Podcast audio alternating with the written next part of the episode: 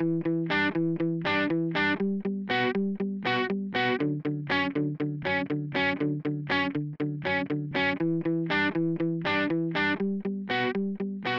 and welcome to Diving Deep, part of the Fixing Healthcare podcast series. I'm one of your hosts, Jeremy Corr. I'm also host of the popular New Books in Medicine podcast and CEO at Executive Podcast Solutions. With me is Dr. Robert Pearl. For 18 years, Robert was a CEO of the Permanente Group, the nation's largest physician group. He is currently a Forbes contributor, a professor at both the Stanford University School of Medicine and Business, and author of the best-selling books Mistreated, Why We Think We're Getting Good Healthcare and Why We're Usually Wrong, and Uncaring, How the Culture of Medicine Kills Doctors and Patients. All profits from his books go to Doctors Without Borders. If you want information on a broad range of healthcare topics, you can visit his website, robertpearlmd.com. The growing unaffordability of medicine for patients is becoming a massive issue for patients and most likely will be a campaign issue as the presidential race becomes increasingly contentious. Let's begin by exploring this issue in depth today. After that, I want to ask you about the recent acquisition of Geisinger by Kaiser Permanente. What are your thoughts on healthcare affordability, Robbie? Jeremy, I concur with your perspective that U.S. healthcare is in financial crisis. Patients are feeling it acutely. Nearly 90 million, or more than one in four Americans, are enrolled in Medicaid, the public health insurance program for people with low income. Medical bills are a leading cause of bankruptcy, as 100 million Americans remain saddled with medical debt. And all of this is occurring in the world's most wealthiest nation, a country that spends 18% of its GDP on healthcare, which is nearly twice as much money per citizen as any other nation. And as we've pointed out before, our country has the worst healthcare outcomes amongst 12 of its richest peers. I'm confident our nation can do much better. What's your diagnosis of the underlying problem? Jeremy, thinking about this frustrating lack of healthcare progress, I'm reminded of the day I left college in Boston to begin medical school in New Haven. Two friends helped me hitch a U-Haul trailer to my car and load my meager belongings into it. When it was time to exit the crowded parking lot, I could see that the only way out was by backing out. So I checked the rearview mirror, shifted gear into reverse, and turned the wheel to the right. The U-Haul zigged left. Then I turned the wheel to the left, and the trailer zagged right. Ultimately, I had to unhitch the trailer, turn the car around, and rehitch it again in order to leave. What I see is that in today's healthcare system, hospital administrators, pharmaceutical CEOs, and physicians are similarly focused on the rearview mirror. They're zigging and zagging, but failing to make forward progress. But there's a big difference between their circumstances and mine. I wanted and I tried to avoid zigging and zagging. While the majority of healthcare leaders today, they continue to choose and prefer that result. How does the zigging and zagging hurt patients, Robbie? Jeremy, let's take hospitals as an example. Data demonstrate that demand is falling for inpatient services. Increasingly, medical care that would have been done in a hospital is now being provided in a surgical center, an outpatient facility, or even the patient's home. In almost any other industry, falling demand would result in lower prices. But that's not what's happening. That's not what we see in healthcare. Instead, hospital administrators have acquired surrounding hospitals to gain market share. And having gained the market share, they raise their prices in order to preserve revenue and profits. This is true whether the facilities are for profit or not for profit. Monopolistic pricing is always bad for consumers, it blocks innovation. In medicine, this approach also harms people and takes lives.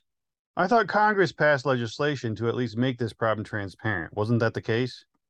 Jeremy, you're right. On January 1st of 2021, the hospital price transparency rule went into effect. The law requires hospitals to make public a consumer friendly list of the prices that they charge for items and services.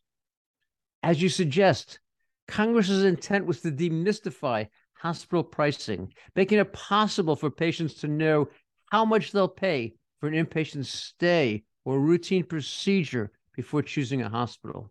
And the hope was that by making the information transparent, patients, at least for elective procedures, would drive to the lower priced inpatient facilities. Two years after the rule took effect, however, Patient advocacy groups report that only one in four hospitals are compliant. Hospital industry leaders insist it's just too difficult and expensive to make pricing information easily accessible to the public.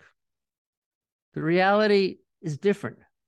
Hospital administrators, they simply don't want the public to see how hospital pricing works. They like keeping patients in the dark. Isn't hospital pricing similar to retail where every customer pays a similar amount?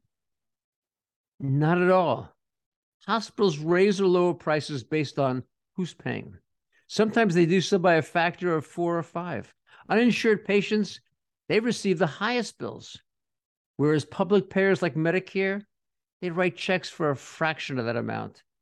And there's a huge difference between the fee schedule and what each insurance company pays, and an equal amount of variation among what each member of a different insurance company is charged. Healthcare fees weren't always so convoluted. For most of the 20th century, hospitals aligned their rates with the actual cost of providing care. Private insurers paid similar rates as government funded programs. But in 1997, the Balanced Budget Act changed the math for all payers. In an effort to lower healthcare spending, the government slashed Medicare payments for doctors and hospitals, expecting hospitals would take the opportunity to increase efficiency of care through innovative measures.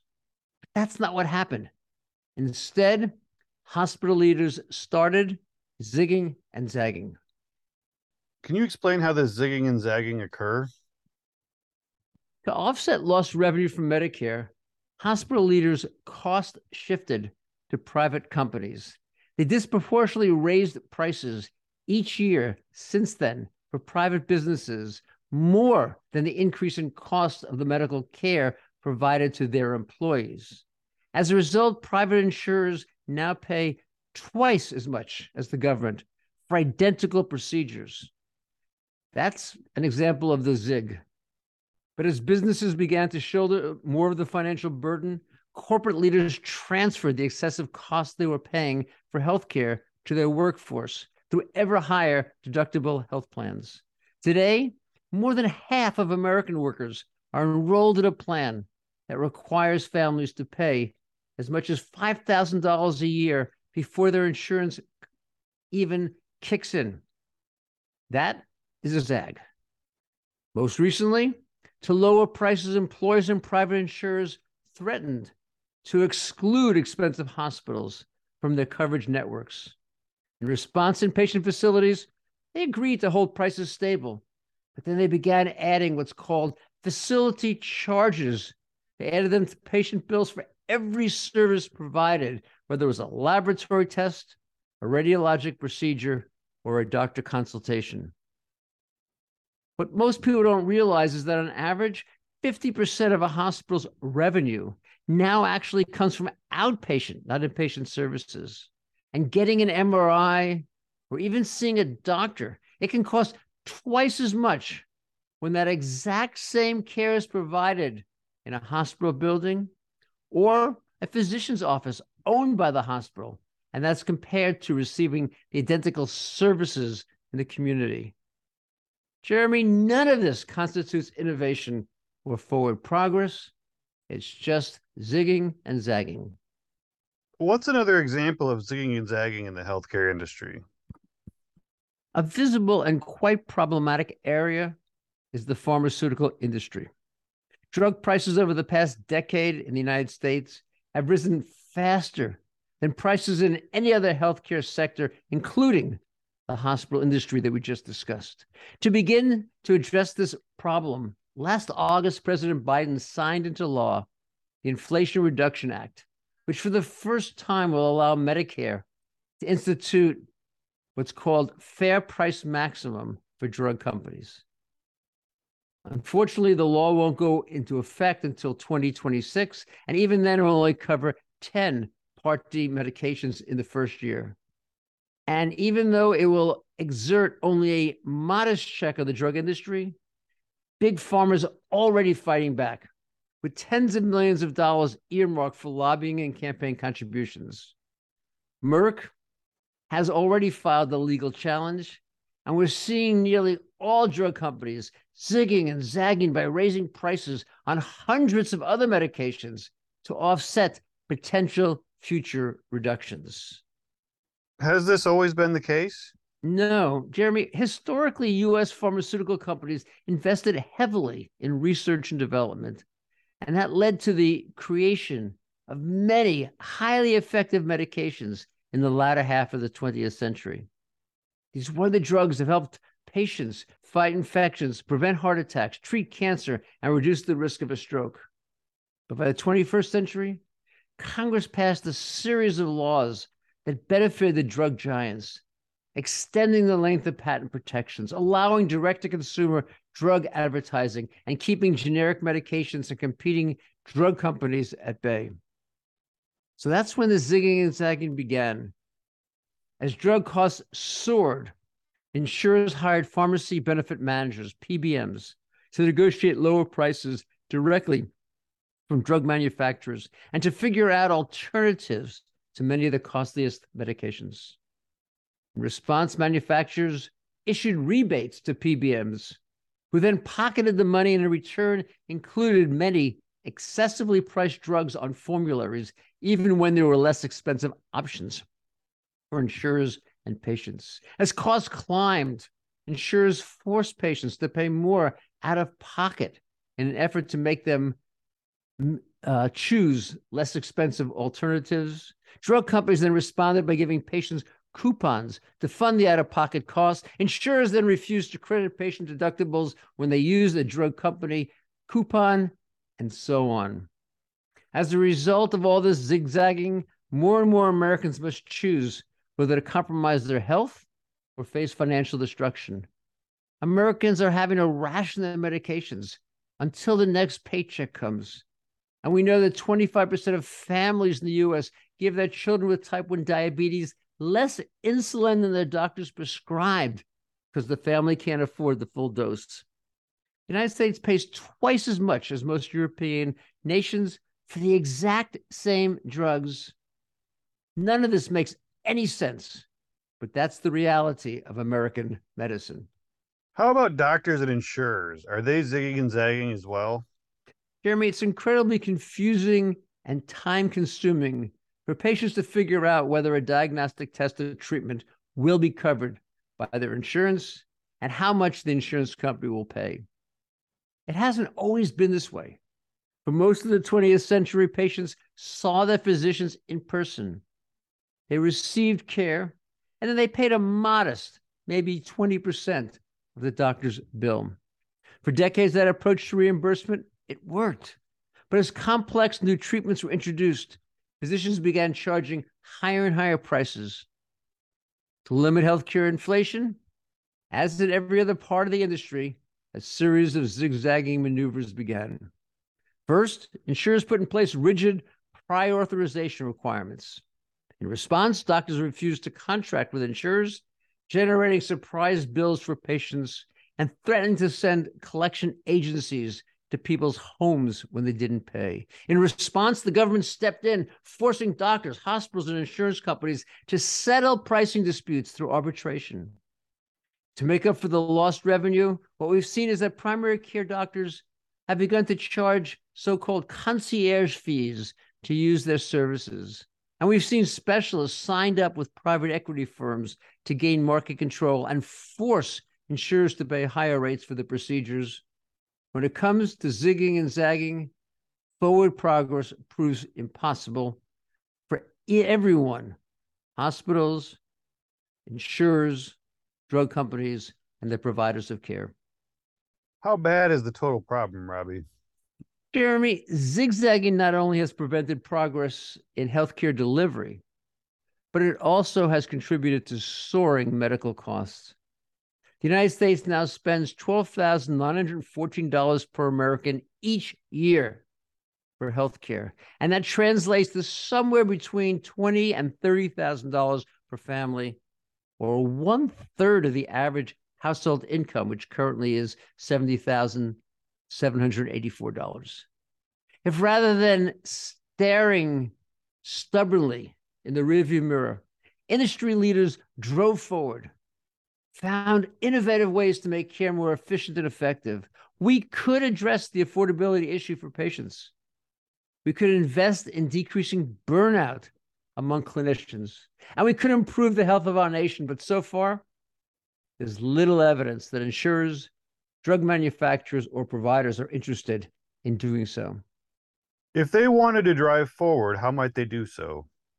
Jeremy, there are dozens of ways they could lower costs and simultaneously raise quality. Let me give you three examples. First, hospitals could shift more procedures to less expensive outpatient sites, eliminate delays in treatment across the weekends, and reduce the number of hospital beds needed nationally by a third. And rather than keeping low volume facilities open, they would close many smaller hospitals that lack sufficient patient volume to deliver the high quality, cost effective medical treatment. We could lower hospital expenses significantly, and hospitals are the number one contributor to total medical costs for the United States. Second, as we discussed when it comes to the price of medications, the US could follow the lead of most European nations. In France, Germany, England, and nearly everywhere else, the government negotiates prescription drug prices on behalf of patients, and they base it on drug efficiency and R&D costs. If the US priced medications similar to the other industrialized nations of the world, nearly all Americans could afford the necessary drugs that they need. And finally, doctors could join together to form high performing medical groups. They then would work with insurers and self funded businesses to replace the current fee for service methodology with capitation at what I like to think of as the delivery system level. This would involve paying an annual fee to groups of doctors and hospitals to care for the medical needs of a defined and specific population of individuals for the upcoming year. Unlike a fee for service approach that rewards volume, even when the care adds no value, capitation rewards the value of care provided. Doctors and hospitals do better when they prevent medical problems, avoid complications from chronic disease, maximize patient safety, and achieve superior clinical outcomes. This shift from fee for service to capitation that would create incentives for providers to find innovative ways to treat patients, implement modern technology, and avoid medical problems from happening in the first place. But instead of driving forward with these types of improvements, each part of the healthcare industry continues to zig and zag, stalling progress, frustrating patients, and making medical care unaffordable for nearly half of all Americans today. Let's shift topics and discuss the acquisition of Geisinger by Kaiser. What happened there, Robbie? Jeremy, healthcare's most recent billion dollar deal took the industry by surprise leaving medical experts and hospital leaders grappling to comprehend its implications. California based Kaiser Foundation Health Plan hospitals, which make up the insurance and facilities half of Kaiser Permanente, announced the acquisition of Geisinger, a Pennsylvania based health system that was once acknowledged by President Obama for delivering high quality care. Upon regulatory approval, Kaiser will become the first organization to join Risant Health, which is Kaiser Foundation's newly created $5 billion subsidiary. According to Kaiser, the aim is to build, quotes, a portfolio of like minded, nonprofit, value oriented, community based health systems anchored in their respective communities. I assume after having spent 18 years as the CEO of the Permanente Medical Group, the half of Kaiser Permanente responsible for the delivery of medical care, you took great interest in this announcement. Am I right? Not only did I take great interest, but a huge number of other folks did as well. My phone, Jeremy, rang off the hook for weeks with dozens of calls from reporters, policy experts, healthcare executives, and clinicians. What did they want to know? The first question most calls asked was about Kaiser's motivation. Why did Kaiser do this? The people calling me figured there had to be more to the acquisition than the press releases indicated. Although I didn't have inside information, I believe they were right. And here's why Kaiser Permanente has a long and ongoing reputation for delivering nation leading care. The organization has consistently earned the highest quality and patient satisfaction rankings from the National Committee for Quality Assurance, that's the NCQA, the Leapfrog Group, JD Power and Associates, and Medicare. And yet, despite a 78 year history, dozens of hospitals and 13 million members across 18 states, Kaiser Permanente is still considered a coastal, not a national health system. KP maintains a huge market share in California and a strong presence in the mid Atlantic states. Yet the organization has failed repeatedly to replicate that success in other geographies. And many expansion efforts in the past failed, with Kaiser having to exit New York, Texas, Missouri, and North Carolina. What difference does it make whether Kaiser is seen as a national or regional player? Jeremy, there's at least two compelling reasons why the Kaiser Foundation Health Plan Hospitals wished to become a national brand. The first is influence. Elected officials and regulatory bodies often invite healthcare's biggest players to set legislative agendas and carve out national policy. At that table, there's a limited number of seats. And by shedding its reputation as a local health system, Kaiser could consistently earn one. A second is long term survival. In recent years, companies like Amazon, CVS, and Walmart have been acquiring healthcare organizations and medical groups that provide primary care, telehealth, home health, and specialty care services. These retail giants, they're spending up to $13 billion per acquisition. And they're bringing highly respected and successful healthcare companies, ones like One Medical, Oak Street Health, Signify, PillPack, and many others into their organizations. I see this like an army preparing for war. These corporate behemoths are amassing the components needed to battle the traditional healthcare incumbents and ultimately oust them entirely. According to Fortune magazine, among the nation's six largest companies, and that's based on revenue, four are aggressively moving into the healthcare space Amazon, CVS, Walmart, and United Healthcare. And with an insurance competitor like United being five times as massive in size as Kaiser, the health plan is vulnerable. How much of a difference will this acquisition make for Kaiser? Jeremy, the Geisinger deal expands Kaiser's footprint. It adds 600,000 patients, 10 hospitals, 100 specialty and primary care clinics. And if Risant can add five or so more similarly sized groups in the future, that would be a 25% total increase in patients associated with Kaiser.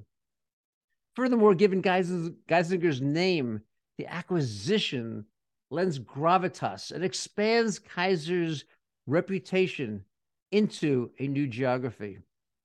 At the same time, the Geisinger acquisition burdens Kaiser with a 2022 operating loss of $239 million.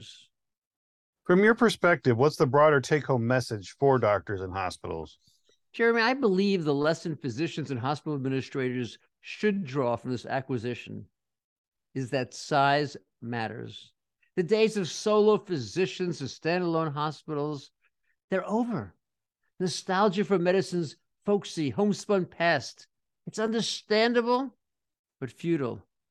To survive, healthcare players must get bigger quickly or team up with someone who can. If Kaiser feels this type of pressure, every healthcare player should. What's the second question callers wanted to have answered? Jeremy, almost everyone I spoke with understood Kaiser's desire for greater national influence. But they were less sure how this deal will affect Geisinger Health. Geisinger's Pennsylvania based hospitals and clinics, they've been locked in territorial battles for years with surrounding health systems. Powerful competitors like the University of Pittsburgh Medical Center have acquired medical groups in the areas where Geisinger is located, and they've taken market share away from Geisinger. More recently, the pandemic, combined with staffing shortages and national inflation, challenged Geisinger's clinical performance and eroded its bottom line. Assuming Kaiser plans to invest, let's say, $1 billion in each of the four or five health systems that it's planning to acquire, that surge in cash inflow, it will provide Geisinger with temporary financial safety. But the bigger question is whether Kaiser will be able to improve Geisinger's value proposition enough to allow it to grow its market share. If not, we can predict that the current problems impacting Geisinger will resurface as soon as the Kaiser's money runs out. Based on your experience as the CEO of the Permanente half of Kaiser Permanente, how will Kaiser add major operational value for Geisinger? In public comments, Kaiser leaders have spoken of the acquisition as an opportunity for Risant to improve the health of millions of people. Although the experts who called me understood Kaiser's value intent, they questioned how Kaiser will be able to deliver on that promise since the Permanente medical groups weren't involved in the deal. If hypothetically Kaiser and Permanente leaders were able at some point to strike a deal to collaborate in the future in running Geisinger, Permanente physician leaders could bring tremendous knowledge, experience, and expertise to the table. But otherwise, I agree with those who express doubt and were skeptical that Kaiser alone will be able to significantly improve Geisinger's clinical performance. Can you expand on why omitting the Permanente medical groups is so problematic? Happy to, Jeremy. Health plans and insurance companies, they play an important role in financing medical care. They possess rich data on performance, and they can offer incentives that boost access to quality care. But insurers, they don't work directly with individual doctors. They don't help to coordinate medical care or advance clinical solutions on behalf of patients. And without strong physician leadership, the pace of positive change, it slows to a crawl.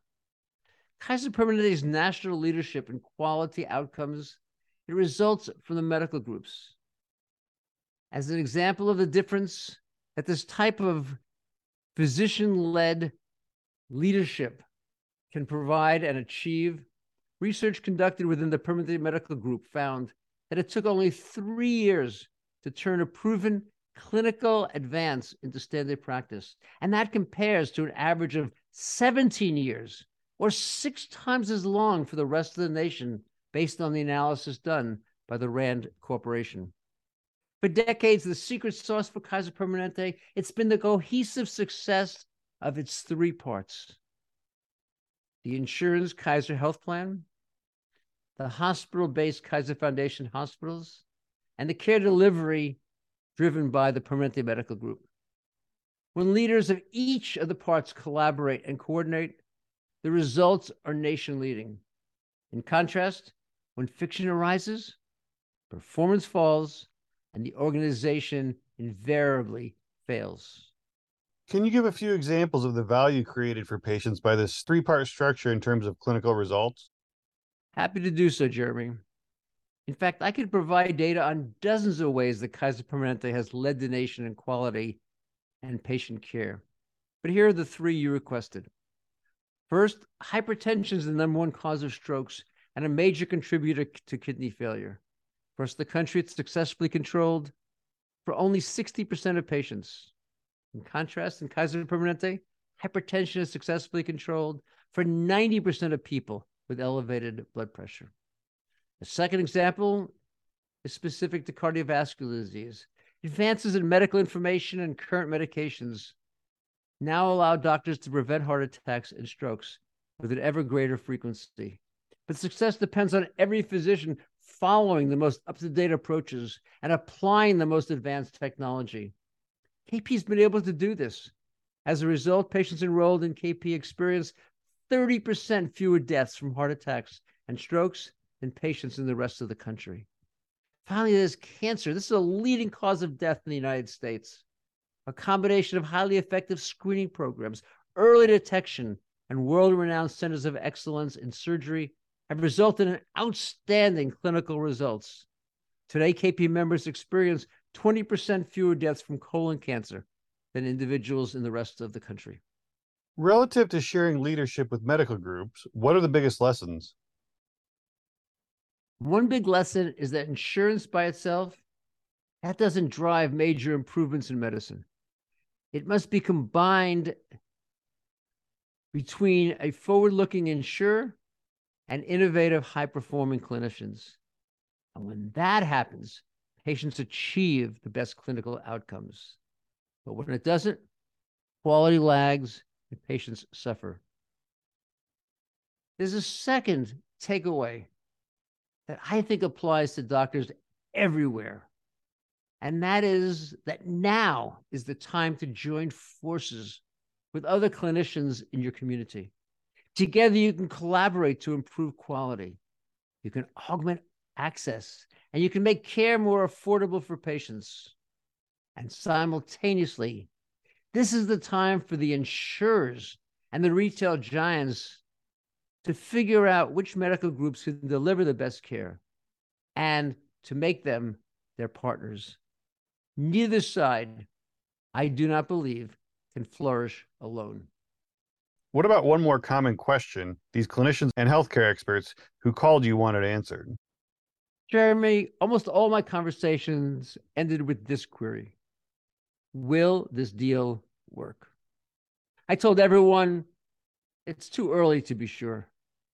But as I look years down the road, there is one part of the deal that gives me significant doubt. Today, Geisinger uses a hybrid reimbursement model, blending both value based care payments with traditional fee for service insurance plans.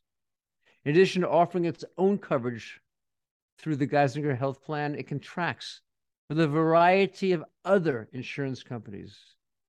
Rather than all the medical care being provided by Geisinger physicians, the health system relies heavily on outside doctors scattered across the geography and paid on a fee for service basis. And rarely have I seen this hybrid approach be successful. Why is that? Jeremy, most healthcare observers understand the inherent flaw in the fee for service model. The more you do, the more you earn. Whether it does any good or not, that doesn't affect payment. Of course, fee for service is how nearly all financial transactions take place in America. You provide a service, you earn a fee. But in medicine, with insurance paying most of the bill, this financial model results in frequent overtesting and overtreatment with minimal of any improvement in clinical outcomes, according to a huge amount of research. The value-based alternative to fee for service, it's capitation. As we mentioned earlier, capitation involves paying a single fee up front for all the medical care a defined population of patients is likely to need in the upcoming year based on their age and health status. Having received that payment, the better an organization is at preventing disease and avoiding complications from chronic illness, the greater success will be both clinically and financially. What many people fail to understand when it comes to capitation is that it makes a big difference who receives the lump sum payment. In the case of Kaiser Permanente, capitated payments are made directly to the medical group and the physicians who are responsible for providing the medical care both on an outpatient and inpatient basis. In almost every other health system that is supposedly capitated, it's the insurance company that collects the capitated payment, but then it pays the medical providers on a fee for service basis. And even though this arrangement is often referred to as capitated, the incentives are overwhelmingly tied to the volume of care, not the value of care. If the care provided to patients is being reimbursed through a fee for service methodology, then the way that care will be delivered The way that providers will approach medical problems will reflect this etiology, this methodology, even when the insurance company is being paid on a capitated basis. And in a mixed payment model, doctors and hospitals are almost always prioritizing the higher paying fee for service patients over the capitated ones. And when doctors receive most of their income through fee for service, it's almost impossible to get them to provide the preventive care and population health needed that has been shown to result in far superior clinical outcomes and better health for patients. What are the consequences of seeing these two groups of patients differently? Jeremy, when I think about these conflicting incentives, I'm reminded of a prominent medical group in California. It had a main entrance for its fee for service patients and a second, much smaller one off to the side for capitated individuals. I doubt the time spent with each patient or the overall care provided was equal for both groups. When income is based on the quantity of care, not its quality, clinicians spend nearly all their time focused on treating the complications from chronic disease rather than preventing these problems, these complications, these diseases in the first place. And that does little to elevate quality or maximize health or make medical care more affordable. Jeremy Geisinger has walked this tightrope in the past, but as economic pressures mount, I fear the health system's doctors will find the two sets of incentives conflicting and difficult to navigate, and they will drift away from the positive aspects of capitation in order to be able to maintain the revenue and income that they desire. What is the big lesson relative to payment model to doctors and hospitals? Jeremy, the big lesson is the following. As financial pressures increase across the United States, the approaches that worked in the past are likely to fail in the future. All healthcare organizations will need to make a decision. Should they keep trying to drive volume and prices up through a fee for service methodology? Or should they shift to capitation? Caught in the middle of these two payment methodologies, that's a prescription for failure. Examining the healthcare acquisitions made by Amazon and CVS, it's likely these retail giants have decided to move aggressively towards a model much more like Kaiser Permanente, one that brings insurance, pharmacy, physicians, and sophisticated IT systems under one roof. These retail giants, along with Walmart, are aggressively marching down a path towards capitation. They're focused on Medicare Advantage, the value based option for Americans over the age of 65 as their entry point. And once they're successful in this population, you can be sure that they will approach self funded businesses and offer a capitated approach with a cost guarantee, with promises around quality and access. And having done that, all of insurance is likely to follow in the footsteps. So far, Geisinger has been able to hedge its best and maintain a hybrid revenue stream. I just doubt they can do so successfully in the future and that leads to a final question. What is that final question, Robbie? Jeremy, we can expect that over the next decade, hospital systems, insurers, and retailers will battle for healthcare supremacy. The most recent Kaiser Geisinger deal, it reflects an industry that's undergoing massive change as health systems face intensifying pressure to remain relevant. The most important issue to figure out is whether these shifts will ultimately help or harm patients. It's obviously too early to know for certain, but I'm actually optimistic that the outcome will be positive. Whether or not the retail giants displace the incumbents, they will redefine what it takes to win in healthcare for the future. For all their faults, companies like Amazon and Walmart care a lot about meeting the needs of customers a mindset rarely found in the current healthcare world. As these companies grow ever larger, they'll place increasing consumer oriented demands on doctors and hospitals. And this will require care providers to deliver higher quality medical care at more affordable prices. With both a consumer focused strategy and a value based methodology for economic success, the retailers will only want to hire and contract with the best doctors and hospitals. They'll kick the underachievers in each community to the curb.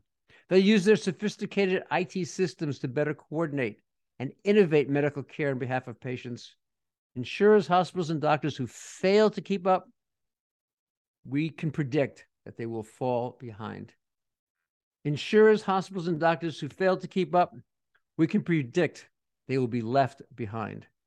Over time, patients will find themselves with far more control and they'll be able to get superior outcomes to what exists today. I recognize there are many risks involved. But when I put all the pieces together, I'm optimistic that the result will be good for the health of our nation. In almost every industry where disruption occurs, consumers have benefited. It's hard to imagine why healthcare will not be the same. We hope you enjoyed this podcast and will tell your friends and colleagues about it. Please follow Fixing Healthcare on Apple Podcasts, Spotify, your favorite podcast app. If you like the show, please rate it five stars and leave a review and visit our website at fixinghealthcarepodcast.com. Follow us on LinkedIn, Facebook, and Twitter at Fixing HC Podcast. Thank you for listening to Fixing Healthcare Diving Deep with Dr. Robert Pearl and Jeremy Corr. Have a great day.